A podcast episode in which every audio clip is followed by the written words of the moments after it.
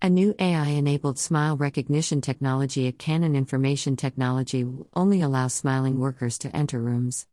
According to the Financial Times, Chinese companies are surveilling their employees to an unsettling degree with the help of AI. Many reports confirm that many firms are monitoring their employees.